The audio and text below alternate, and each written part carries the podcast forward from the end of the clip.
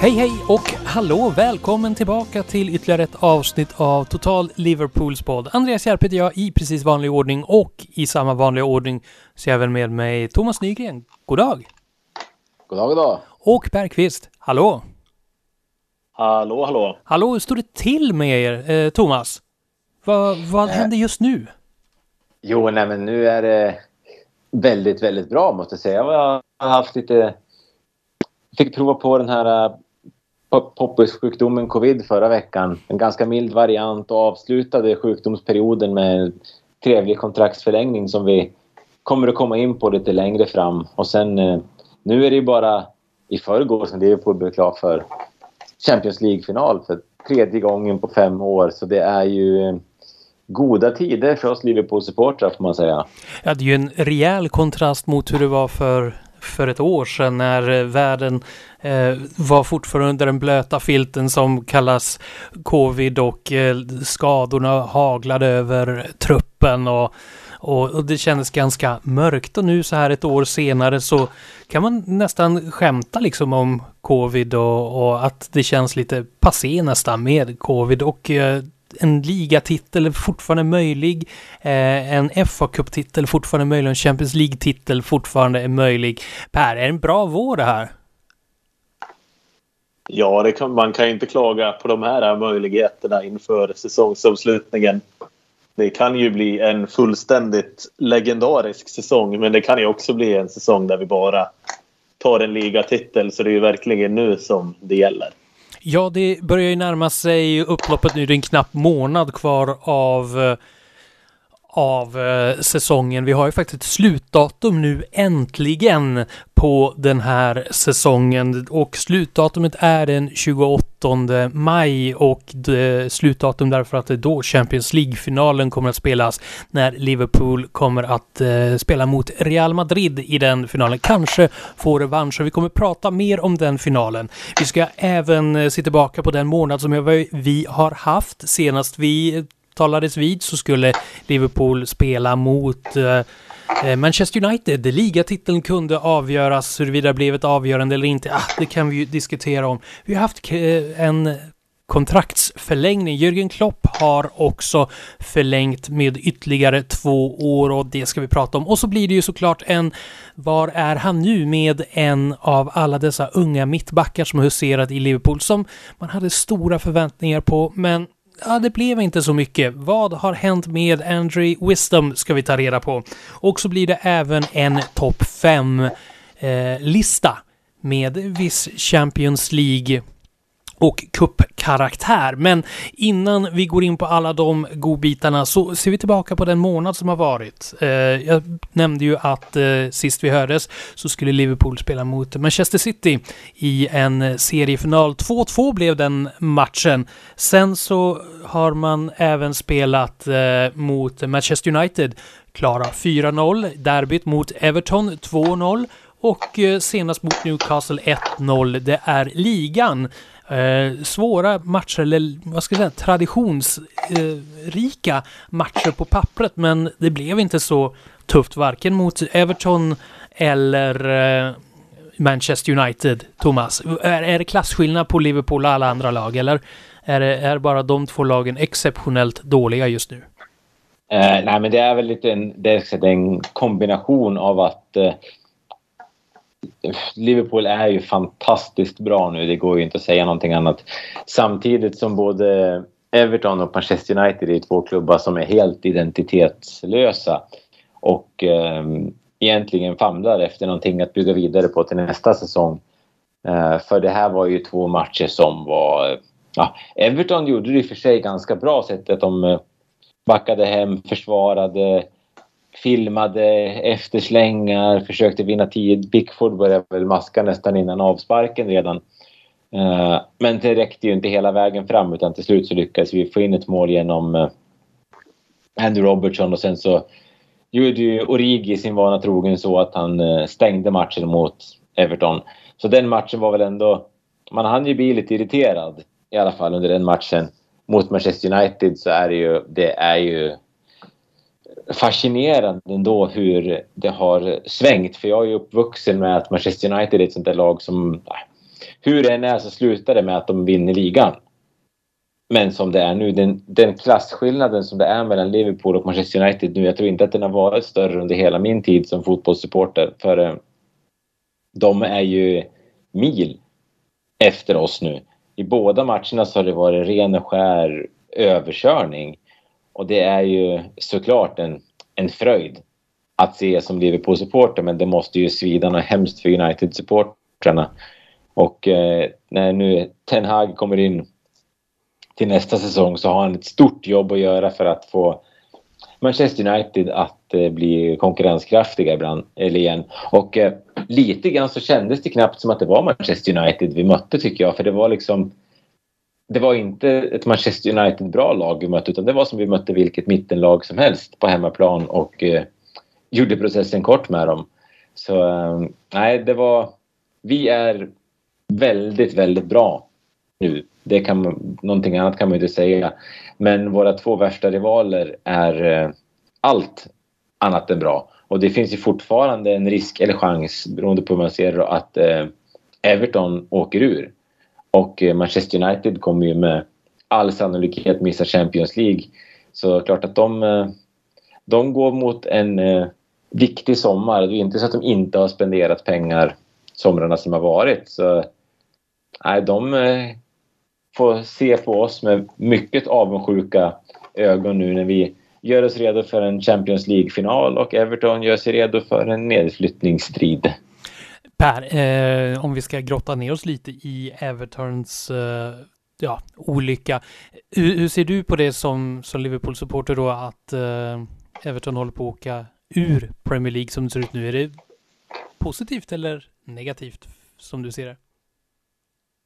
Jag tycker väl ändå att det är negativt för man ringar ju ändå in vissa matcher i kalendern på något sätt när man ser spelschemat och matcherna mot Everton är ju absolut sådana matcher. Men, det finns alltid ett men. De har ju ett så extremt osympatiskt lag de här eh, Richarlison, Pickford med flera. Så att man vill ju att de ska åka ur ändå även om man i grund och botten inte vill att klubben ska åka ur. Och jag tror att de kommer att åka ur. Det har ju... Det är klart det är väldigt tajt där nere och det kommer vara små marginaler men Burnley har ju ryckts upp sig lite där under Michael Jacksons ledning som han heter och Leeds och jag tycker Leeds är ett bättre lag än Everton. Och dessutom spelar ju Everton med en mycket större press än de andra som slåss om nedflyttning. Så jag tror faktiskt att de kommer åka ur. För det är ju trots allt Leeds tror jag Det skulle inte vara någon jättekatastrof för klubbar som Leeds eller Burnley om de skulle åka ur. Jag tror de är förberedda på det på ett annat sätt. Och framförallt förberedda mentalt på att vara i den här bottenstriden. Sen är det ju klart att rent ekonomiskt skulle det ju vara otroligt tungt för dem att åka ur också. Men det känns som att Everton är i fritt, fritt fall. Även om de tog ju faktiskt en överraskande seger mot Chelsea där Frank Lampard fick en tjänsten här av sin gamla klubb. Så att det finns ju hopp men jag tror att de åker ur. Ja. Mm, ja, de, I eh, nuvarande stund så eh, har Everton 32 poäng, två poäng efter Leeds och Burnley då eh, med en match mindre spelad. Så vi får se vad som händer med Everton om det blir några Liverpool-derbyn till nästa säsong. Eh, och sen kan vi ju prata om Manchester City-matchen 2-2 blev det i den matchen. Vad kände ni efter att ha sett den bataljen? Eh, det man känner på något sätt är väl att man har ju laddat upp något otroligt inför den här matchen och sett det som såg det som Liverpools chans att gå om, äntligen gå om City i ligan. Men det, den chansen tog man inte riktigt så att man är ju tillbaka på ruta ett på något sätt när det blir oavgjort. Man, förlust hade ju såklart varit förjäkligt. Då hade man ju varit långt efter. Vinst hade ju varit mycket bättre men oavgjort det blir så intetsägande för att då är man ju... Ja, det är liksom oförändrat läge och man måste ju också säga att City var väl närmare segern i den här matchen så att det var ju in, inte någon match med jättemer smak på det sättet. Även om det var ja, det var ju uppenbarligen en match mellan ligans två bästa lag och det tyckte jag att man kunde se också. Så det var ju roligt på det viset. Eh, Thomas, nu då 2-2. Mm. Är eh, ligatiteln kör då efter den där matchen? För det där, det kändes som en klar och tydlig final. Är den så viktig att Liverpool skulle behövt vinna för att ha någon chans på ligatiteln, trots att det bara skiljer en poäng? Det är tyvärr inte alls omöjligt att det kan bli på det sättet att eh, den där matchen i slutändan blir, eh, blir avgörande. Men det är precis som, precis som Pelle var inne på, så City är ju, de är ju väldigt bra i den här matchen och eh, vi var ju inte riktigt nära att plocka de här tre poängen utan man får väl snarare se det som att ett kryss kanske var... Ja, det var ju, ett, ett, det var ju inte ett kryss med mer smak för vår del direkt utan eh, vi ska nog vara glada för poängen vi fick med oss där för City var, City var bra. Eh, det är väl snarast man kanske får titta tillbaka på de här matcherna som vi har tappat poäng i tidigare. Poängtapp mot Brentford och förluster mot West Ham och Leicester och sådär. Men någonstans eh, så är det så att vi, vi kommer ju inte vi kommer ju inte tappa den här ligatiteln på att eh, vi förlorar poäng. Utan vi kommer ju tappa den på att sitta och ha förlorat ännu färre poäng. För vi gör ju en otrolig säsong. Jag vet inte vad uppe är. Nu är det 13 vinster på de 14 senaste eller någonting. Och skulle vi vinna det som är kvar, då är det så att vi har spelat, gått en halv säsong med bara vinster och ett kryss. Det är ju sjukt imponerande. Men eh, ser man till schemat som City har kvar så är det svårt att se var någonstans de skulle kunna tappa poäng.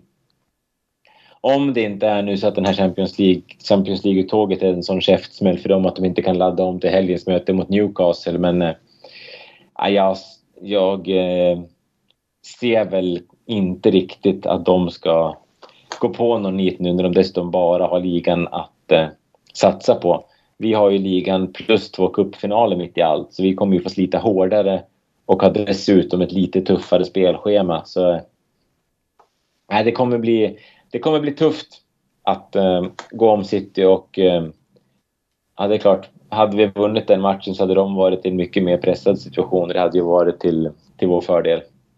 Ja, vi får se. Det är ju trots allt fyra matcher kvar och det känns lite skumt att nästan känna att man ger upp eh, ligatiteln eh, redan så här fyra matcher när, när det är fyra matcher kvar och det bara skiljer en poäng. Men så bra är de här båda lagen att det känns osannolikt att de någonsin tappar poäng. Däremot, när det gäller en av eh, de andra kupperna eller möjligheterna till troféer som Liverpool är med i så är inte Manchester City då eh, antagonist. Liverpool spöade ju Manchester City i fa FA-cupen och eh, där blir det ju möte mot Chelsea och eh, hur, hur, högt ska vi värdera den här matchen, eller den här titeln då, eh, FA-cupen mot Chelsea? Ska, ska Liverpool ställa ut med ett B-lag där och, och vila inför liga, eh, ligamatchen eller eh, hur, hur tycker ni man ska resonera när man möter Chelsea där och den 14 maj. alltså, men jag, ty jag vill, tycker vi ska köra bästa laget. Det är ändå, det är ändå en anrik titel. En titel som inte har vunnits så jättemycket på slutet heller. Så, nej, jag, jag tycker att vi, det är ändå två veckor kvar till Champions League-finalen här. Vi har inte de svåraste ligamatcherna varken före eller efter. Så eh, vi bör kunna spela i stort sett bästa laget. Och numera så är ju faktiskt finns det faktiskt 6, 15, 16, 17 spelare som, som tillhör bästa laget. Sen handlar det bara om vilka som får plats på planen och vilka som sitter på bänken. Så vi kommer att ställa ett väldigt starkt lag på planen mot Chelsea, det är jag helt övertygad om. Eh, och eh, när vi ändå, ändå pratar kupper så eh, har ju Liverpool spelat i Champions League. Man har under tiden som ja, sen, sen vi hörde sist har man slagit ut Benfica i, i den, ja, med 3-3 i den avgörande matchen på hemmaplan och sen så har man spelat två matcher mot eh, Villarreal 2-0 hemma och eh, vann med 3-2 på bortaplanen. Eh, vad skulle ni säga om Liverpools insatser i Champions League? Nu är finalen klar så att det kan ju inte vara helt underkänt men kände ni er, kände du er nöjda med vad Liverpool har presterat spelmässigt, Per? Jo, absolut. Det har man ändå säga i det stora hela. Mot Benfica avgjorde man ju egentligen efter en match. Det var ju aldrig riktigt nära där på Anfield. Även om de gjorde det bra ska man väl säga. De sprattlade ju till där i match två. De gav ju inte upp, vilket många lag säkert hade gjort. Och eh, Darwin Nunez fick väl sitt st stora genombrott liksom på den största scenen. Så det var väl kul för deras del, men det var ju en väldigt rättvis seger för Liverpool och det var ju också en väldigt rättvis seger i semifinalspelet. Den första semifinalen vann vi ju enkelt med 2-0 och det borde ju antagligen ha blivit mer än 2-0. Men det är ju klart att när det bara är 2-0 inför returen så har ju, hade ju Villarreal fortfarande chansen och de gav ju verkligen allt i den första halvleken där nere i Spanien. De chansade, de tog maxlöp efter maxlöp, spelade med enorm energi och de fick ju det här jättetidiga och jätteviktiga ledningsmålet som vi vet att får man det när det står i 0-2 underläge då är det ju 1-2. Då är det bara ett mål. Och då börjar man ju tro på det. Vi har ju sett Liverpool förr om åren när vi, när vi har varit underdogs gå in i Champions League och vinna, vända och vinna mot bättre motståndare. Så man fick ju lite flashbacks där men sen bestämde sig ju Liverpool i andra halvlek samtidigt som Villarreal blev lite trötta.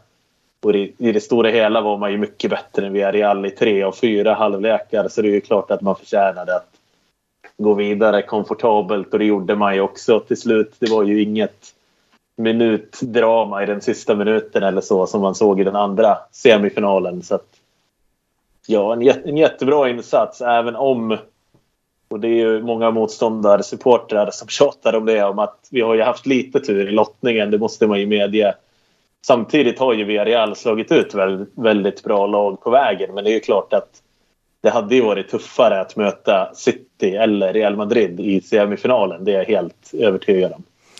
Mm, ja, men det har blivit en final i alla fall och det blir en gud, fjärde e, e, Europafinalen för Liverpool under ledning av Jürgen Klopp.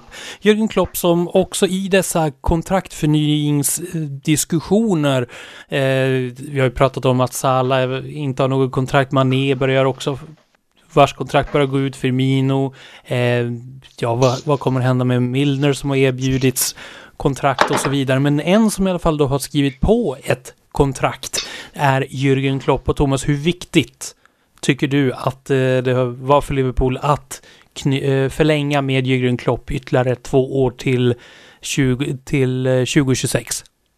Det är ju jätteviktigt. Vi... Ehm, ja, jag hade kanske hade nog misstänkt att han skulle köra fram till 2024 och sen lämna över till Pep Linders eller någon, ja, eller någon annan lite mer liknande Klopp, Men som skulle kunna ta vidare. Och eh, under förra säsongen kändes det snarare som att han kanske skulle sluta tidigare för det var ju en väldigt eh, speciell säsong förra året som mycket motgångar och ingen publik och mycket skador och Klopp kändes ganska så sur och grinig under den säsongen. Det verkar inte som att han njöt speciellt mycket av att vara fotbollstränare just då. Men sen eh, när det började vända lite grann i slutet på säsongen så har man liksom sett också att han har vänt och den här säsongen har ju varit helt eh, helt sagolik. Och nu säkrar vi upp att han kommer att fortsätta den här generationsväxlingen som ändå redan har påbörjat. För tittar man på laget som vi var i vår förra Champions League-final mot Real Madrid för några år sedan så är det ganska mycket som har hänt ändå. Även om det har varit samma stomme hela vägen så har det kommit in en del nya spelare, det har försvunnit några spelare och nu har vi ja, i finalen mot Real Madrid den här gången så kommer vi väl kanske att se Luis Diaz till exempel som är eh, en ny ung spelare som har kommit in. Vi kommer kanske se Konate som är en ny ung spelare som har kommit in. Och eh, vi kommer på bänken se sådana spelare som kanske som Elliot som också är en ny ung spelare på väg in. Vi har eh, Fabio Carvalho som med all sannolikhet kommer att dyka upp, kommer att bli klar i sommar som är redo att kliva in nästa säsong. Så att eh, Klopp stannar kvar och bygger vidare på det här känns ju jättebra. Så att det inte blir som det blev i slutet för Alex Ferguson i United till exempel. Att han har sitt lag som han kör tills det är eh, precis på väg att bli slutkört och sen så lämnar han klubben och låter David Moyes reda upp ett haveri. Här eh, håller ju Klopp på att genomföra en generationsväxling steg för steg.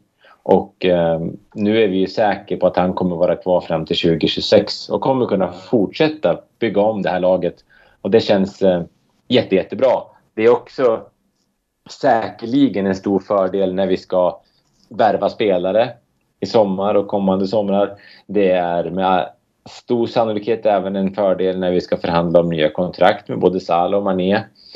Eh, det nämndes ju även i texterna som skrevs om Klopps kontrakt att han hade att en sak som han ville när han skrev på kontraktet var att vi försökte förlänga med Mané och Salah. Så äh, men det är ju såklart fantastiskt att ha Klopp kvar. För man får inte glömma vart vi var någonstans innan Klopp kom till Liverpool. Det var ju som när vi spelade Champions League förlor och utslagna i samma grupp som Basel. När vi sprang runt med Ricky Lambert som ensam anfallare. Då vi blev fullkomligt förnedrade av Real Madrid. Både hemma och borta egentligen. Och nu eh, är det andra gången på bara några år som vi ställs mot Real Madrid i en Champions League-final. Och eh, det, det som Klopp har gjort för oss... Ja, det, man skulle kunna prata om honom i timmar, vad han har betytt för Liverpool. Bara sättet som han har fått oss att... Eh, ja, allting som vi har fått uppleva under honom. Och det, det är ju ingenting som talar för att det inte kommer att fortsätta på det sättet. Så nej, det är... Eh, det kändes jättebra att se Klopps kontraktförlängning. För oavsett vilka spelarkontrakt som lyckas förlängas så, så länge Klopp är vid rodret så kommer vi att ha ett slagkraftigt lag. Eh, det är ju svårt att säga någonting negativt om Jürgen Klopp och det är väl en stor kontraktssigning eh, som man har gjort och du låter onekligen ganska nöjd Thomas. Per, vad, vad skulle du säga är det viktigaste som eh, Jürgen Klopp har gjort under sina år än så länge i Liverpool? Som, som utmärker honom framför allt. Han har ju byggt en sportslig identitet för, ja, för laget. Han har ju skapat liksom sportsliga och taktiska ramar. Så nu vet vi ju hur Liverpool vill spela. Liverpool står ju för någonting både rent taktiskt och hur man ska bete sig vi har ju inte spelare som beter sig som ja, vissa Everton-spelare till exempel eller som vissa United-spelare. Man, jag kommer ihåg i början av säsongen till exempel så ser man ju en del unga United-spelare komma in och de tar liksom inte jobbet utan boll. Till exempel Rashford. Greenwood, han är ju inte han med längre av uppenbara skäl men de är ju ganska lata i spelet utan boll. Men när Harvey Elliott kommer in till exempel. Det är ju helt otänkbart att han, in, att han eller någon annan som kommer in i Liverpool inte skulle ta jobbet utan boll. Och jag tror att Klopps ledarskap har ju liksom... Ska, han har skapat en kultur tillsammans med sina hjälptränare naturligtvis som också har gjort ett jättebra jobb och som också är jätteviktiga. Men det är ju klart att Klopp är ändå arkitekten bakom den här kulturen. Och sen kan man ju inte bortse ifrån att han samspelar ju fantastiskt bra med tidigare Edwards. Nu blir det ju Julian Ward som sitter och värvar åt Liverpool. För det var ju ett jättestort problem innan Brendan Rodgers värvade sina spelare och så kom det in vissa spelare som var transferkommittén. Så ja, de, skulle, de var ju inte bra eftersom de hade ju bara värvats baserat på siffror och så vidare. Så blev det prestige vem som skulle spela. Men allt det där är ju totalt borta under Jürgen Klopp. Nu är ju alla ombord när Liverpool värvar spelare. När Diaz kommer in så vet man ju att hela klubben, inklusive Klopp, vill ha honom. Och man vet ju att han passar in perfekt i sättet att spela. Och det är ju också en jättestor skillnad och det är ju klart att Klopp har stor del i det också för han är ju prestigelös på det sättet jämfört med vissa andra managers som har varit i Liverpool och andra klubbar. Vad tror ni eh, Klopps chanser är då att lyckas med den här generationsväxlingen? Jag sitter och funderar på hur många tränare är det som har klarat av att eh, ha en generation, en gyllene generation då som Liverpool sitter på nu och byta ut den och fortfarande vara framgångsrika. Jag kan bara egentligen komma på Alex Ferguson i Manchester United som under tidigt 90-tal fick en gyllene generation. Sen så försvann ju den successivt och sen så under 00-talet så så kom det ytterligare en innan han slutade. Jag tror han hade en tredje där innan den här eh, David Beckham, Paul Scholes generationen också som han var framgångsrik med. Eh, Arsene Wenger hade ju, var ju länge i Arsenal och hade ju sin gyllene generation men det blev liksom ingenting av generationen som kom efter. Har Klopp det som behövs för att kunna göra då som eh, Alex Ferguson gjorde och som jag säkerligen någon annan tränare har gjort också, men väldigt få. Har Klopp rätt kvaliteter? Det är jag helt övertygad om att han har. Eh, det räcker egentligen med att kolla på hur laget ser ut nu så har vi bytt ut hela mittfältet från den förra Champions League-finalen. Om, om man nu tänker att Keita är den som startar och Henderson startar vid sidan av. Det har ju, de har ju blandat lite grann där. Men eh, vi, har, vi, håller, vi håller ju på att göra den här förändringen och, och eh, jag tycker det är bra att göra på sätt som Klopp har eh, gjort. Att han gör en väldigt eh, lugnt. Det, blir, det har inte varit de här drastiska förändringarna som vi kanske hade trott några gånger att det skulle fyllas på med mycket unga och några av de här 30-plussarna skulle få lämna utan Klopp litar på sina spelare och så låter han de yngre komma in och ta plats stegvis. Det har liksom inte varit... Nu, nu får man ta, tar man ta en sån som Roberto Firmino till exempel som kändes... Hur fan ska vi kunna ersätta honom, en sån unik fotbollsspelare? Eh, men nu är ju han eh, fjärde, femte val i anfallet trots att vi inte har sett någonting som tyder på att anfallsspelet har blivit eh, sämre. Samma sak när Konate har kommit in och spelat bredvid van Dijk så har det också sett jättebra ut. Det är klart att vi kommer att få problem den dagen som van Dijk är 35. För han är ju en... Eh, det är en unik fotbollsspelare. Så eh, det kommer, det kommer inte bli en enkel eh, generationsväxling. Men jag tror också att vi har en viss fördel i att de här spelarna som vi har runt 30 det känns ju inte som att det är några av dem som är på väg att få slut på batteri direkt. Utan van Dijk kommer ju kunna spela i flera år till. Thiago kommer kunna spela i flera år till. Om Salah och Mané förlänger, de kommer kunna spela i flera år till. Och då kan man liksom, eh, om man har på sig de här 35 och byter ut dem så kommer man kunna ta det mer stegvis än om eh, en av spelarna åldras eh, dåligt. Så jag tror att Klopp kommer klara det här väldigt, väldigt bra. Och han har ju visat tillsammans med sina medarbetare att han kan hitta spelare som är unga som kan komma in i laget på ett bra sätt. Ehm, nästa steg blir väl kanske att få in en yngre kraft på mittfältet.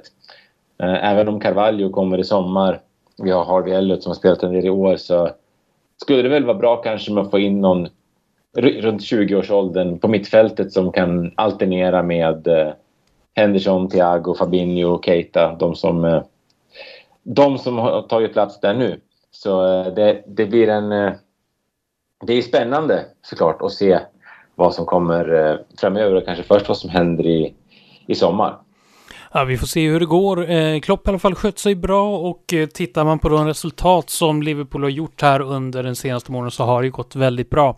Ingen förlust, två oavgjorda matcher på en dryg månad man spelat så att jag antar att det är ett ganska angenämt problem för er att eh, ta fram en spelare som ni känner har presterat. För vi tänkte att vi ska bedöma och se om vi hittar något utropstecken och något frågetecken i klubben och utropstecknet Per, vem skulle du vilja utse till månadens utropstecken i Liverpool? Hur många får man ta? Nej, men det är, det är som du säger, det är väldigt många. Men jag måste ändå säga att Thiago har ju i vissa matcher varit så fruktansvärt bra. Mot United bland annat. Även om motståndet var svagt så var han ju extremt bra. Och jag, jag skulle vilja påstå att så bra som Thiago har varit i vissa av de här matcherna senaste veckorna har ingen mittfältare varit så länge jag har följt Liverpool förutom Steven Gerrard i sina absolut bästa år. Thiago kan ju allt på något sätt när han är som bäst. Han, hans passningsspel får ju jättemycket uppmärksamhet och det förstår man ju för han är ju en gudalik passningsspelare och hans teknik är ju otroligt bra och han kan ju också ta sig förbi spelare, kroppsfinta spelare eller bara ja, finta bort dem som man gjorde när man var liten liksom och någon var mycket bättre än alla andra. Men Thiago är ju faktiskt också bra utan boll. Han har ju väldigt många bollerövringar. Det, är ju inte något nytt. Det hade han ju även i Bayern München ska, ska, man väl säga, ska man säga. Men han har ju varit så otroligt imponerande i vissa matcher tycker jag. Och han, ja, han, han är ju den här fotbollsspelaren som man bara känner att man vill vara. Har total kontroll med bollen och ser passningarna och kan slå de passningarna. Och kan bara ta tillbaka bollen regelrätt. Han drar ju sällan på sig frisparkar också när han gör det. Så att han är väl den som jag vill lyfta fram. Låter som du beskriver en uppdaterad version av Xabi Alonso. Passningsspel, eh, tar tillbaka bollar och sådär. Skillnaden är väl då kanske lite rörligare då på Thiago. Eh, och eh, om vi går till andra ändan då, frågetecken. Det kanske blir lite svårare, eh, Thomas. Nu, nu låter jag dig vara den lite mer negativa, mm. den blöta filten här nu i, i avsnittet. Om du nu hittar något frågetecken i, i Liverpools trupp. Eh, ja, jag sitter, jag sitter faktiskt och funderar om det finns någon som jag kan nämna som frågetecken. Det ska ju vara de här som kanske, ja, som nu ta en sån som Oxlade Chamberlain som inte ens får vara med i matchtrupperna längre. Det är klart att det den, sett till hans eh, ålder och eh, status i fotbolls-England så är inte det bra för eh, honom att han inte ens får vara med och eh, sitta på bänken. Samma sak gäller Egentligen måste jag det är synd om Minamino som har gjort så bra när han väl har fått spela och har ett enormt fint målfacit. Men han är också fullt förståeligt utanför matchtruppen nu för att vi har så otroligt eh, starkt lag. Så eh, jag skulle inte kunna säga att det är någon spelare som har spelat på ett sätt så att de har blivit eh, frågetecken. För som, om man lyfter en sån som Joe Gomez som vi pratat om som frågetecken tidigare. Han har ju gjort det jättebra när han har kommit in och alternerat med Alexander Arnold några matcher till höger. Divock Origi som, har, som sagt, han är in och vänder i frysboxen lite då och då men när han väl kommer ut, ja men då gör han som han gjorde mot Everton, att han gör är inblandad i första målet och gör andra målet. Eh. Och sen, eh, jag vet nu har pratat om Thiago som utropstecken, men jag tror inte att vi har pratat så mycket om Allison här i podden den här säsongen. Men satan vilken eh, säsong våran eh, målvakt gör. Jag vet de pratade om det här i brittisk tv nu i, i förra veckan just om vilka hans facit i frilägen en mot en det är ju helt otroligt vad stark han har varit i sådana situationer. För nu, nu vinner vi i stort sett varenda match och det ser liksom behagligt ut när man kollar på resultatet i efterhand. Men det är ganska många gånger som det har varit en situation där som hade kunnat få matchen att tippa över åt fel håll. Där han har varit på rätt plats.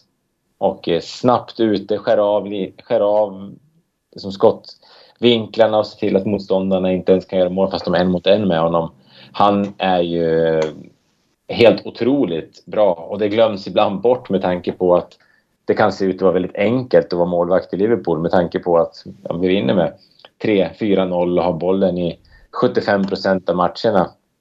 Men när det väl krävs av Allison så uh, gör ju han fantastiska räddningar. Och han måste ju också ha räddat 20 frilägen som senare har blivit avblåst för offside.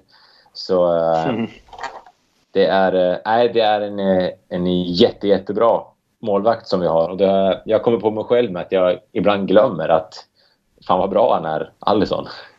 Ja, ett eh, kap får man väl ändå säga, trots att han var en Eh, väldigt dyr målvakt så här i efterhand får man väl säga att det var ett kap. Det var lite svårt att hitta eh, frågetecken i, eh, i truppen. Eh, och om du som lyssnar har några frågetecken så kan du ju lämna en kommentar på Total Liverpools hemsida för att det, det är svårt att hitta dem med ljus och lykta. Eh, Ska vi gå vidare? Vi lämnar vad som har varit förra månaden och sen så ägnar vi oss åt, åt ja, någonting som har varit för ännu längre tid sedan antar jag. Vi ska ta reda på var har Andre Wisdom tagit vägen sen sist? Thomas, du vet mer. Ja, Andrew Wisdom är ju, precis som vi var inne på i början av avsnittet, en sån här av alla, alla lovande försvarare som vi hade i Liverpool under en period. Det kändes som att det alltid fanns en möjlig framtida mittbacksbjässe i ungdomslagen men så när de kom upp så lyckades de inte riktigt och blev utplacerade på högerbacken och sen så kastades de ut i den här lånetombolan och till slut så landade de någonstans. Och eh, lite grann så, så kan man väl också beskriva Andy Wistoms karriär. Han, födde, han är faktiskt bara 28 år. Någonting som jag reagerade på när jag eh, läste på lite grann om honom. Han eh, fyller faktiskt 29 om bara några dagar, den 9 maj. Eh, han kom till Liverpool från eh, Bradford när han var väldigt ung. Han var bara 15. Och eh, han var med i ehm, det engelska U17-landslaget som vann eh, EM 2010. Det var väl hans liksom första stora merit. Och eh, jag kollade igenom lite grann vad, vad var det för spelare, vad blev det av dem? Och eh, tittar man på laget som han spelade i så de som kan, har haft någon slags karriär. Då är det ju Jack Butland som var målvakt. Uh, Andrew Wisdom återkommer vi till. Vi har Nathaniel Chaloba. Ben Gibson har gjort Premier League-matcher. Vi har Connor Cody, Ross Barkley och eh, uh, Connor Wickham i viss mån. Con anfallarna i det här laget var Connor Wickham och Saido Berahino och det är två spelare som var väldigt, väldigt hypade om man går några år tillbaka i tiden. Men vi har också spelare som, eh, som till exempel eh, Bruno Pilatos som eh, spenderade en tid i Ytterhogdal häromåret. Så att man har vunnit U17-EM är ingen garanti för en stor karriär kan man väl säga. Men i alla fall Andrew Wisdom slog, slog igenom i Liverpool. Han gjorde sin debut 2012 i eh, Europa League i eh, en match mot eh, Young Boys som eh, Liverpool vann med 5-3 där eh, faktiskt Andrew Wisdom gjorde mål assisterad av Nouri Sahin. Eh, en match där för övrigt John Joe gjorde två mål och Sebastian Coates gjorde mål. Eh, Bland motståndarna i Young Boys fanns svenske Alexander Farnerud bland annat. Eh, men det här var under Brendan Rogers. och Rogers såg väl ändå någonting i, eh, i Andrew Wisdom. Och eh, han fick ju spela en del sådär men han slogs ju inte riktigt in fullt ut. Det var ju först när Martin Kelly fick en eh, skada där under 2012-2013 som han fick spela lite mer. Han startade 19 matcher den säsongen och eh, gjorde ändå helt okej okay ifrån sig. Men eh, i takt med att tiden gick så visade det sig att han kanske inte riktigt hade det som krävdes för att slå sig in i Liverpool just då. Så då kastades han in i den här lånekarusellen. Hans första lån gick till eh, Derby där han var på vippen faktiskt och med att spela upp dem till Premier League. Han eh, var sen en säsong i West Bromwich i Premier League, gjorde helt okej. Okay. Han hade en säsong i Norwich. Även det på lån då såklart. Um, han spenderade också en säsong i Red Bull Salzburg uh, på lån i Österrike. Så han fick prova på en hel del olika utlåningar innan Liverpool 2017 ändå beslutade att uh, det blir nog ingenting av Andrew Wisdom i Liverpool. Så uh, man sålde honom till eh, Derby. Och där eh, har han varit sedan dess. Egentligen. Det har varit lite fram och tillbaka för honom. Under Frank Lampard fick han inte spela så mycket. Men eh, överlag så har han eh, blivit en, en, ja, en populär figur i Derby. Eh, men den här säsongen så eh, har inte varit lika roligt för Andrew Wisdom. För eh, Vissa har säkert koll på att Darbys eh, ekonomi har varit eh, sådär. Det har varit mycket skriverier om att Wayne Rooney har gått in och eh, stöttat ekonomiskt och försökt få dem att hänga kvar och spelare har lämnat och man har fått plocka free transfer-spelare och så vidare. Um, och för Wisdoms del så uh, blev det så att när uh, Darbys ekonomi rasade så eh, lämnade han klubben. Och eh, det här var ju alltså, i början på den här säsongen. Och eh, eller egentligen ännu tidigare, det var ju i somras som han lämnade. Och eh, sen dess så har han eh, stått utan klubb. Han eh, har provspelat lite grann, haft lite skadebekymmer. Eh, var bland annat och försökte få ett kontrakt med Sheffield United som hade lite försvarsbekymmer ganska nyligen. Men eh, hade helt enkelt inte matchformen för att eh, kunna knipa en plats. Och eh, så just nu så är 28-årige Andrew Wisdom som alltså slog igenom i Liverpool som tonåring, vann U17-EM som tonåring.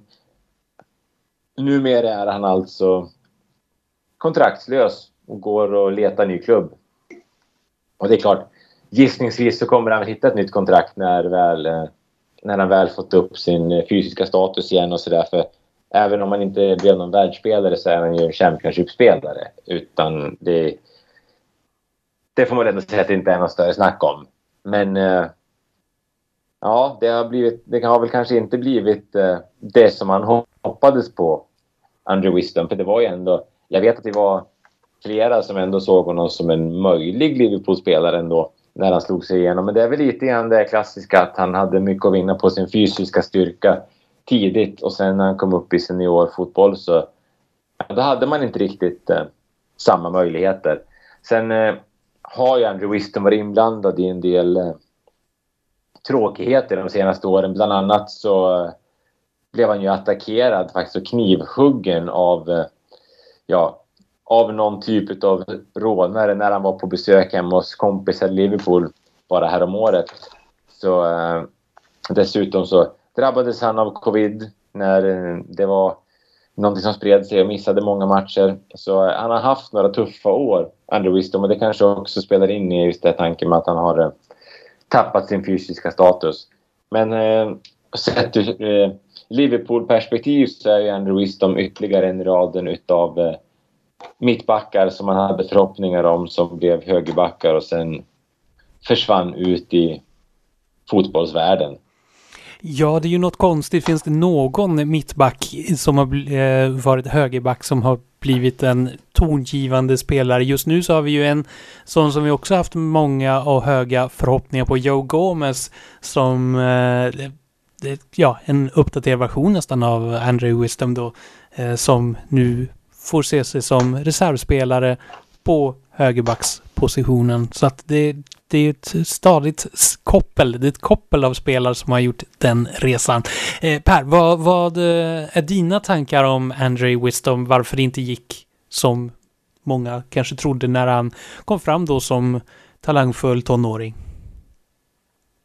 Ja, för det första så tycker jag, tycker jag väl inte att det har gått så jättedåligt. Han har ju ändå varit en etablerad Championship spelare under sin karriär. Och jag kommer faktiskt ihåg det här 17 EM som England vann. Jag har för mig att de vann mot Frankrike i semifinalen. Pogba var med där. Mot Spanien i finalen. Delofeu var en sån där superstjärna som ung i Spanien. Och han, Connor, vad säger Andrew Wisdom var ju en stark, som Thomas var inne på, var han ju väldigt tidigt fysiskt utvecklad och det är ju ganska intressant att jämföra honom lite med Connor Cody.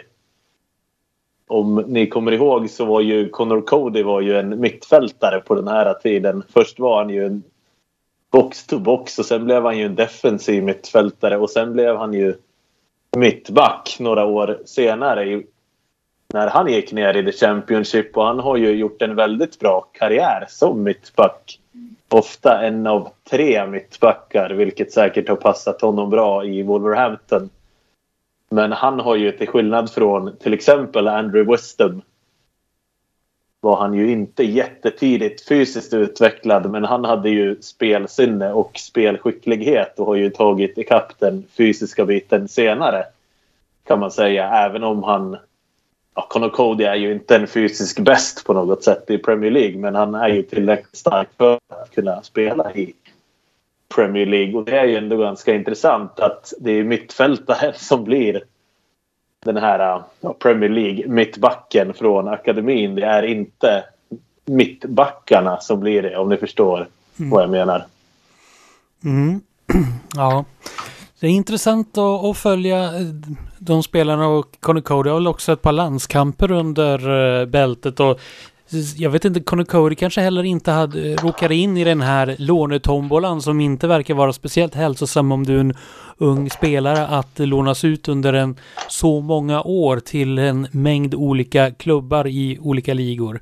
Det är väl väldigt få spelare som har återhämtat sig efter det. Herr Wilson verkar vara på väg att göra det nu i fulla, men annars är det väl inte så många spelare som som hit, ja, uppfyller sin potential i alla fall. Vi får se vad som händer med Andrew Wisdom om han nu hittar någon klubb i Championship eller i något annat ställe. Så han har ju nu en sommar på sig att eh, träna upp sig och komma i matchform.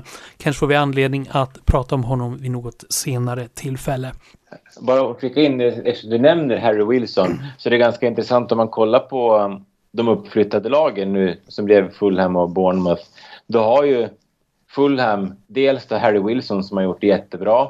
Vi har Nico Williams som har varit där på lån och gjort det jättebra. Och eh, vi har en framtida spelare i Fabio Carvalho som ser jättespännande ut.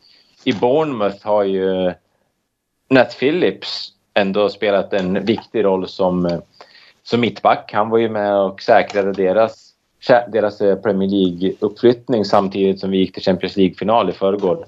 Och i, i, anfallet i Bournemouth så har vi ju tvåan i skytteligan i Championship, Dominic eh, Solank. Så eh, det är ganska mycket Liverpool-anknytning i eh, lagen som vi får se i Premier League nästa år. Och det är ju lite, lite roligt. Speciellt kanske att få se både Harry Wilson och Solank i Premier League igen, i lag som kanske passar deras eh, kaliber lite bättre. Mm. Ja, spännande att se. Det blir många Liverpool-bekantingar och eh, finns eh, kanske anledning att ha flertalet. Var är han nu på spelare? Eh, vi får se vad, vad det kommer att bli av det och eh, hur, hur många gamla Liverpool-föredettingar som vi kommer att få se nästa år i Premier League. Nu så tänker jag att vi börjar se framåt innan det blir dags för eh, topp 5-listan. Och det är ju inte så många matcher kvar nu av säsongen. Det är sex stycken till antalet, varav fyra är i Premier League och de fyra matcher som är kvar att spela i Premier League eh, när det här avsnittet spelas in, det är hemma mot Tottenham och sen är det eh, bortamatch mot Aston Villa, bortamatch mot Southampton och sen en eh, avslutande hemmamatch mot uh, Wolverhampton. Och uh, den givna frågan är ju, kommer Liverpool att gå rent ur det här, alltså ta maximala poäng per?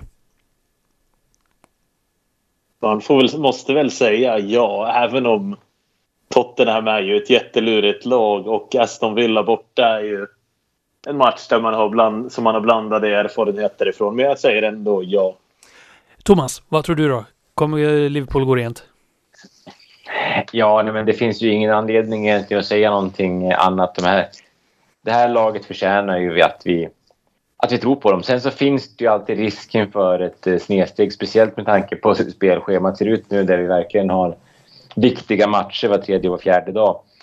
Och som Pelle är inne på Spurs hemma, jag menar det, det är en tuff match. Aston Villa borta med lite Liverpool-anknytningar. Gerard, Coutinho, Danny Ings. Eh, det är också tufft. Men eh, så länge som City vinner sina matcher ska vi också se till att vinna våra. Och skulle det vara så att vi tappar poäng mot Spurs på lördag, men då är ju, då är ju ligatiteln körd. Och eh, då är det väl bara att eh, fokusera på cupfinalen när vi har framför oss istället. Ja, det kan ju just i dagens stund bli en kvadruppel i titlar, men skulle man inte ha eh, ligatiteln så kan det bli ändå en trippel i titlar och vill det sig riktigt illa så blir det ingen trippel utan bara en enda titel som Liverpool redan har bärgat. Men hur ser chanserna ut tycker ni mot, om vi börjar med den mindre av kupparna, Chelsea. Eh, finalen spelas den 14 maj. Hur, hur stora ser ni att chanserna är för att bärga den här andra titeln, Per? De ser jag som jättegoda. Liverpool har ju visserligen matcher före och efter men det har ju Chelsea också. Och om man kollar på tabellen, det känns ju lite konstigt att säga men Chelsea har ju faktiskt inte säkrat topp fyra än så de kan ju heller inte ställa ut något B-lag och hålla på och vila massa spelare i de återstående ligamatcherna. De måste ju också ta poäng i ligamatcherna och jag känner ju att Chelsea har absolut varit en svår motståndare den här säsongen men nu är Liverpool i betydligt bättre form än vad de är och jag känner att nu är det dags att vinna mot Chelsea helt enkelt. Ja, det är ju turbulent i Chelsea som klubb också. Det, det, det hänger på en skör tråd. När man trodde att eh, eh, det, det, var klart med en ny ägare så kom, har det kommit fram nya uppgifter om att eh, eh, eh Abramovic vill ha pengar för lån och det får han inte och så vidare. Så att eh, just nu så hänger verkligen Chelseas existens på en skör tråd som det ser ut nu i alla fall. Besked måste komma någon gång i mitten av maj hur, hur det blir. Annars finns det risk att eh, Chelsea inte får spela i Premier League om jag förstår saken rätt nästa år eller i Europa nästa säsong. Så att det är turbulent i den klubben och Thomas tror att det kommer att eh, märkas i eh, cupfinalen som då talar då mer för Liverpool eller kommer det att tagga och göra Chelsea än mer motiverade för att spela för ett nytt kontrakt i någon annan klubb?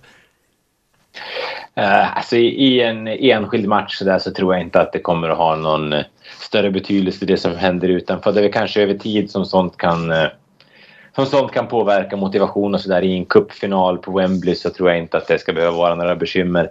Eh, och det är klart, det, Chelsea är ju en... Eh, det är en svår match. Vi har inte slagit dem den här säsongen bortsett från straffsegern senast då.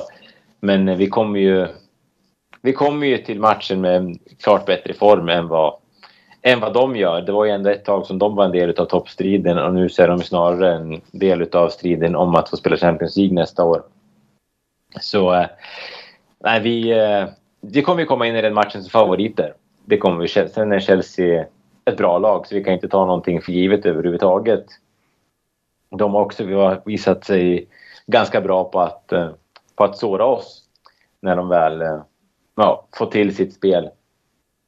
Så det kommer inte bli någon eh, walk in the park direkt men samtidigt när man ska vinna de brittiska kupperna så är det ju roligare när finalen är mot Chelsea som det var i ligacupen senast och nu än om man ska möta Birmingham eller Wigan eller Millwall eller något av de här eh, mindre lagen som slagit sig fram.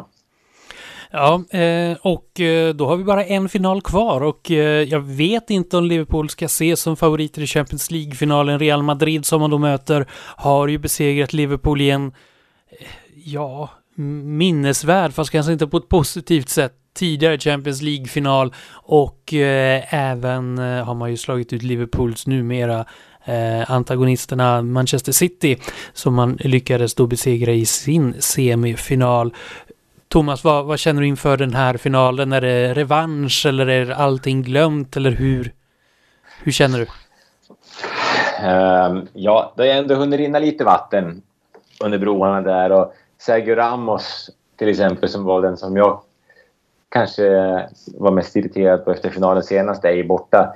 Um, men eh, det är klart att dels är det jättehäftigt att gå upp i en Champions League-final mot Real Madrid som ändå är ett av de största lagen i Europa. Och um, tittar man på bara Tittar man bara spelare för spelare skulle jag säga att vi är ett bättre lag. Men så enkelt är det ju inte i en final och vi har ju sett hur Real Madrid har en enorm förmåga att vinna matcher under det här slutspelet. För de har ju egentligen varit på väg ut i alla sina matcher. Våra Real Madrids och våra Champions League-slutspel är ju så långt ifrån varandra man kan komma egentligen. Där vi har eh, säkrat egentligen avancemang tidigt i alla dubbelmöten så det känns som att de har väntat till sista sparken i alla sina. Um, det, det, kommer ju bli jättespännande. Det som oroar mig lite är just det här Real Madrids förmåga att, eh, att vinna. Det är någon jävla vinnarkultur i den där klubben som, ja, som har någonting. Eh, men samtidigt börjar vi också få en sån nu. Det här är vår tredje Champions League-final på fem år. Och, eh, så det betyder ju att spelarna borde inte direkt vara skärrade utav, eller påverkade av stundens allvar. Och så här. Snarare så är det så att det är faktiskt Real Madrid det är några yngre spelare som kanske med där åtminstone inte kan, ja, runt först, åtminstone första gången som de är betydande spelare. Um, försvarsmässigt till exempel tycker jag att vårt lag ser mycket bättre ut än deras. Uh, men de har ju Benzema och de har Modric, Kroos på mittfältet och ja, det är ju ett det är ett jättebra lag. Men uh, ja, det skulle inte göra någonting om vi tog revansch för Champions League-förlusten och förra årets uttåg ur Champions League också för den delen. Eh, per, hur gör du för att hålla dig ödmjuk eh, inför sådana här finaler med tanke på att det bör, som Liverpool-supporter börjar man ju på att bli bortskämd. Eh, tredje Champions League-finalen eh, och en även en Europa Cup, eh, en Europa League-final i bagaget under de senaste åren. Jo, men jag tycker väl ändå det är ganska lätt att vara ödmjuk inför själva finalen. Vi har ju sett Real Madrid, precis sett dem slå ut Manchester City och vi har inte, vi har inte lyckats slå Manchester City i ligan den här säsongen. Visst, kuppen men då, vi, då spelade de ju inte bästa laget och det var ju en målvaktstavla där. Bland annat, så att de har ju verkligen gjort sig förtjänta av den här finalbiljetten även om det har ju sett till och från ja, riktigt risigt ut i Real Madrid men på något sätt så har de ju alltid löst det. De var ju ganska illa ute redan i gruppspelet. De fick ju stryk där mot de här sherifferna från Moldavien. Och det var väl förmodligen den största skrällen i turneringens historia. Och de har ju legat under i massa matcher och det har väl alla pratat om jättemycket. Men eh, ja, de har ju enorm spetskompetens som Thomas är inne på. Jag skulle väl vilja lägga till där Vinicius Junior som kommer att spela mot Trent och det kommer ju vara en ganska fördelaktig match i matchen för Vinicius skulle jag säga. För Trent är ju otroligt bra men han kommer ju att behöva hjälp i defensiven mot Vinicius. Så är det ju. Han är ju deras största vapen när det gäller att skapa och sen kan ju... Ja, sätter du inte press på Modric och Kroos och de här spelarna och har en hög backlinje då kommer de ju sätta millimeter precisa passningar bakom backlinjen så att det kommer ju bli en otroligt svår match och jag känner att vi går in med stor ödmjukhet inför den uppgiften. Eh, men känner du att Liverpool är favoriter? Eller är det Real Madrid, som, Real Madrid som är favoriter i form av att det är Real Madrid?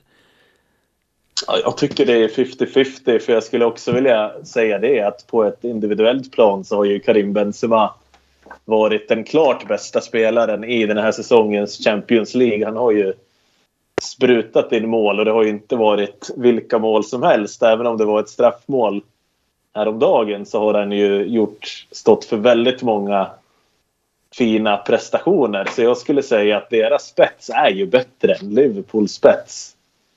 Det tycker jag inte man ska sticka under stol med. Så jag tycker att det är 50-50. Jag tycker inte att man kan säga att Liverpool är favoriter. Speciellt inte när de precis har slagit ut City.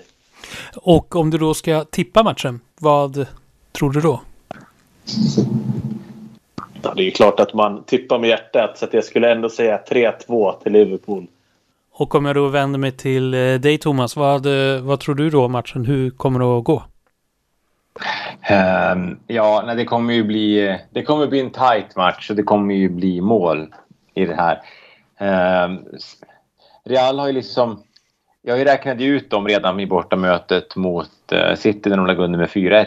Men lyckas ändå liksom, eller nej 4-2. Och de lyckas ändå komma tillbaka och få med sig ett resultat. De var illa ute igår, vände, lyckades slut vinna. Så det är ett uh, segt lag. Jag tror att det finns en liten överhängande risk för förlängning i den här matchen faktiskt. Um, att det kan sluta kanske 1-1 fulltid, förlängning och så får man en sån här uh, mindre hälsosam straffsparksläggning i slutändan.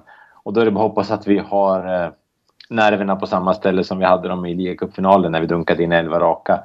Men, eh, nej, men eh, jag vill väl ändå tippa att eh, vi vinner den här matchen. Det vore ju tråkigt om den här säsongen skulle sluta med en förlust när det har varit en så trevlig resa hela vägen fram. Ja, den eh, 28 maj då vet vi om Liverpool kan kröna sig till Champions League-mästare. Final är i alla fall mot Real Madrid. Och eh, det börjar på att närma sig slutet för det här avsnittet av eh, podden, men vi har en topp 5-lista kvar med viss Europa-betoning kan vi väl säga. Vad är det topp 5-listan kommer att handla om idag? Uh, ja, vi har ju nyss avslutat Eh, den femte semifinalserien som Liverpool har spelat i Champions League. Så det vi har gjort helt enkelt är att vi har listat de fem mest minnesvärda semifinalerna för Liverpool i Champions League-historien. Oh, var hit, vad hittar vi då på plats nummer fem? Ja, på plats fem behöver vi inte gå så jäkla långt tillbaka mer än bara två dagar egentligen. För eh, även om det var spännande en period här i semifinalen när Villarreal hade gjort två mål och kommit tillbaka så blev ju inte det här egentligen inte någon av matcherna blev ju någon sån här superminnesvärd europeisk kväll för Liverpool utan det var en ganska bekväm resa. Och det kan man ju inte riktigt säga om, eh, om de andra matcherna som kommer eh, senare på listan. Utan det här var en imponerande insats. Men Liverpool var klassen bättre än Villarreal och det, även om de var... Jag var jättenervös i halvtid, men så här i efterhand så, så syns det. Det är tre halvlekar egentligen som Liverpool är eh, överlägsna. Och en det blev halvfart, men eh, i, på plats nummer fyra hittar vi eh, någon överlägsen halvfartsseger där. Nej, där hittar vi en, eh, en sån här jobbig straffsparksläggning. För där har vi valt att sätta semifinalerna mot eh, Chelsea 2007. Och eh, det här var ju såklart jätte, jättespännande matcher. Och det här, det, främst kanske returen på Anfield när Agger gjorde kvitteringsmålet och vi senare vann med 4-1 i straffsparksläggningen. Det här var vi inne lite grann på förra gången när vi pratade straffsparksläggningar just den här matchen när Kuyt slår in den avgörande. Um, och anledningen till att den här kanske inte kommer högre upp på listan det är ju att det här var ju ändå trots allt bara två år efter Istanbul.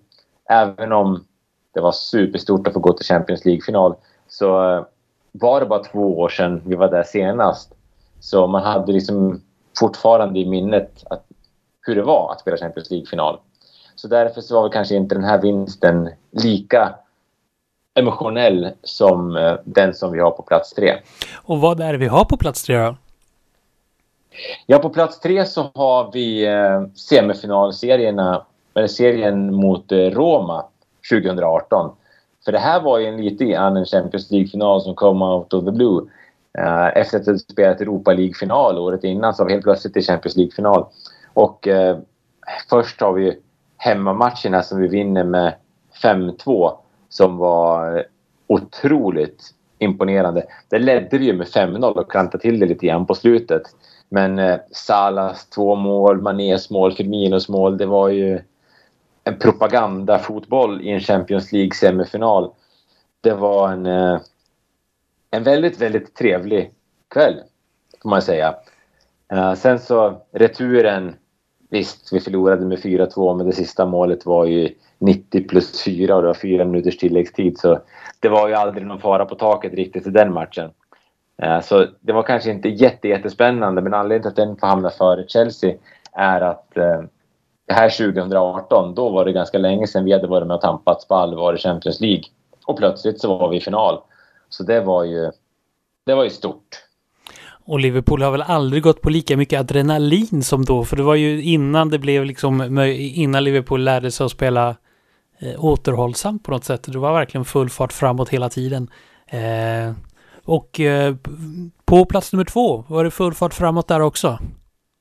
Eh, ja, de första två platserna vet jag inte riktigt om vi har eh, spikat fullt ut. Eh, för det här är två matcher som är väldigt olika men det är två av de starkaste minnena som jag har av Liverpools fotbollsmatcher. Eh, om man bortser ifrån eh, finaler. men personligen skulle jag nog ändå sätta spökmålssegern mot Chelsea på Anfield med 1-0 som, som tvåa på den här listan. Även om det såklart var en helt fantastisk och vidrig match på samma gång med tanke på hur skör den här tråden att få spela Champions League-final ändå var. Jag tror att alla som såg den här matchen minns Gud Jonsens avslut i slutskedet som... Eh, ja, det är centimeter på hans fots skillnad från att den ska gå i bortre hörnet och att den går utanför. Eller för den delen träffa Carragher och gå in. Så det var ju ja, det var ju en eh, jättehäftig seger och just målet som vi gör som José Mourinho fortfarande inte accepterar bidrar ju också till att det här blir någon slags eh, mytisk match. Ja, och med, eh, just att få sätta dit Chelsea under den perioden med José Mourinho, med den höga svansföringen. Det var ju ett specie en speciell rivalitet där i den perioden kan man ju säga mellan Liverpool och Chelsea. Eh, om, om ligatitlar, eller ja, ligatitlar faktiskt också. Och Champions, flera Champions League-matcher som var tajta. Absolut, och så just under... Eh, det var ju en, viss, en speciell typ av Liverpool ändå under Benitez. Så det här var ju, det här var ju Benites första säsong. Um, så uh, det var en uh, otroligt minnesvärd match där Liverpool ändå var klara underdogs på förhand. Men lyckas ta sig vidare. Och ändå så tar den sig inte upp på plats nummer ett. Vad är det då vi har där? Ja, nej, men det går ju fan inte att komma ifrån 4-0-vinsten mot Barcelona på, på Anfield. För det var ju också någonting helt otroligt. När vi förlorade med 3-0 i Barcelona så kändes ju ändå den semifinalen avgjord. Och vi kommer till matchen med skador på Sala till exempel. Och vi gör mål tidigt genom Origi. Två mål av Finaldum och sen Origis mål därefter Trents hörna. När spelarna står och sjunger med publiken där efter matchen är ju eh, otroligt starka scener. Det tror jag den dagen som Klopp lämnar, för det kommer han ju tyvärr behöva göra någon dag, så kommer ju de bilderna att, eh, att vevas i varenda höjdpunkts ihopsättning som finns. För det är ju någonstans Origis mål på Alexander Arnolds hörna, sången med publiken som... Ja, det var någonstans he hela den eh, säsongen personifierad på något sätt. Hela, egentligen så är det så mycket av Klopp i allt det så äh, det var ju en uh, otrolig match. Ja, det... Väldigt olik 1-0-vinsten mot Chelsea men ändå minnesvärd. Raka motsatsen skulle man kunna säga och där, där och då blev väl Divock Origi lite av en kultlegend i Liverpool. Och sen har det bara rullat på. Eh, ja, det är väl egentligen inte så mycket att diskutera om den ettan, eller vad säger du Per?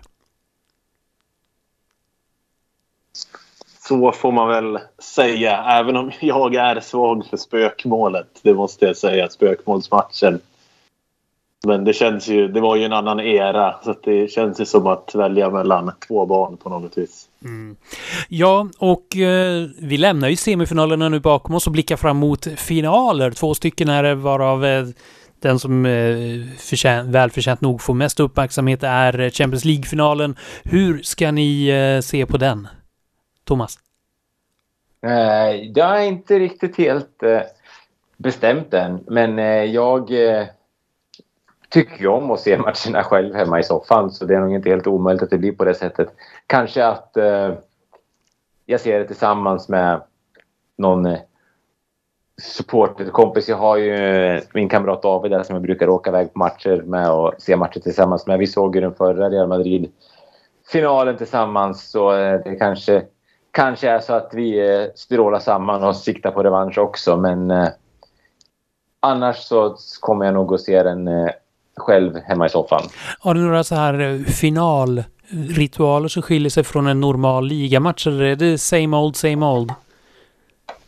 Det är ungefär samma, samma sak faktiskt. Det är eh, bara matchtröja på, kopp kaffe, soffan och sen, eh, sen titta. Det, sen är det kanske mer att man börjar... Eh, ja, nerverna är inte riktigt samma sak när vi ska spela ligamatch mot Newcastle som vi ska spela Champions League-final mot Real Madrid.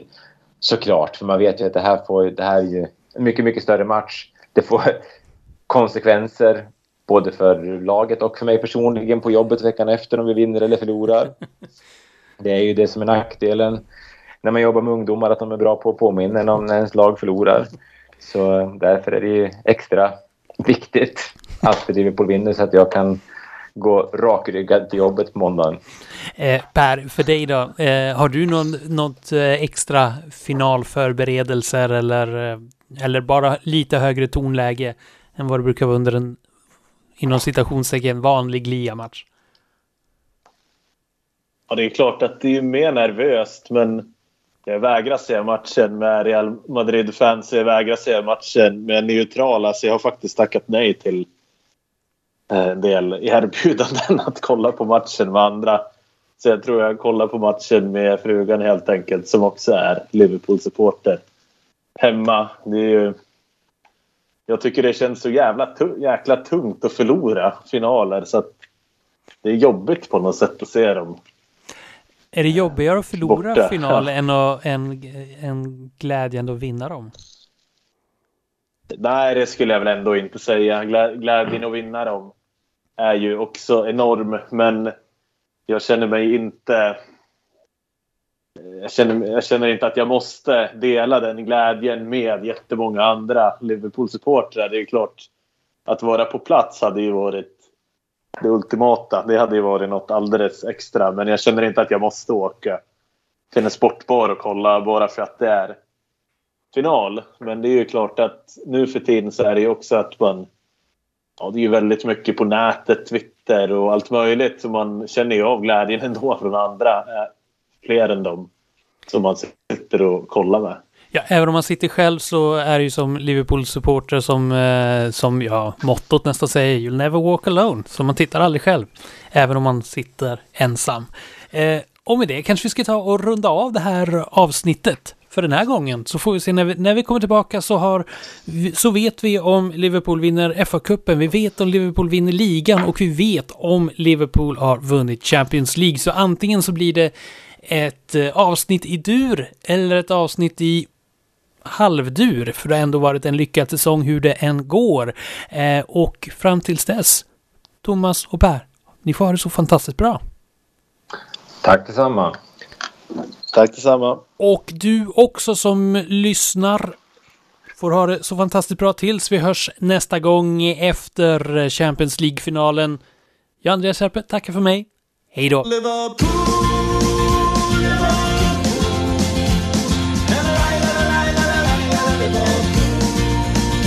Liverpool.